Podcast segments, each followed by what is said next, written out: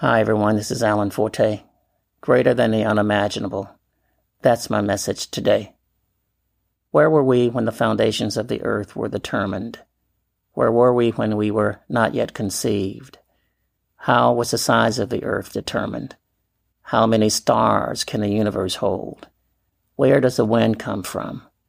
And where does it go when it has blown past? And when we say there is no wind, where is it? God challenges Job at one point to answer these questions and many more. He even said, Where were you when I laid the foundations of the earth? Tell me if you know. God was saying to Job, Imagine all that you know, and still that would not be enough to know just how great I am. To imagine a thing is to be able to think of the possibilities of a thing. But if we can think that something is possible, it is no longer unimaginable. We serve a God who is great, and a God who is great, well, he serves each and every one of us. Imagine that. So, how should we think? Knowing all that we know, and now knowing that there are still things around that we cannot even imagine. Well, we should be full of thanksgiving, and we should be moved to grateful prayers that even though we know as much as we do, there is much more that we cannot imagine that only He knows.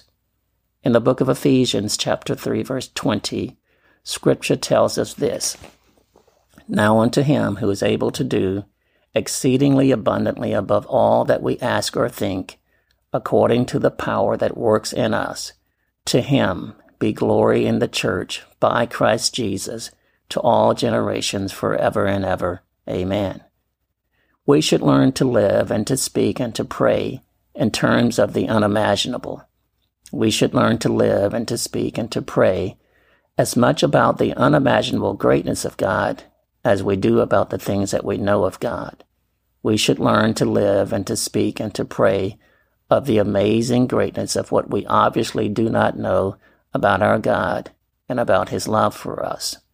There is a quote, and there are many songs that say this I do not know what the future holds, but I know who holds the future.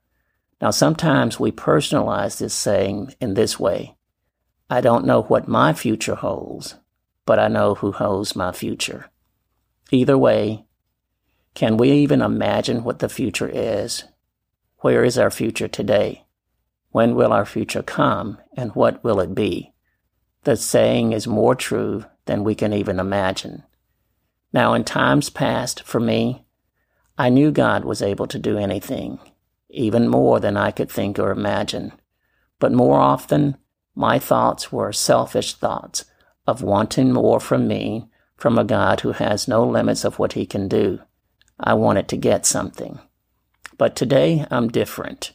I live and I encourage you to start living the unimaginable life. I want you to start living in the favor of the things that we cannot even imagine God has ordained for us because He is an unimaginable God.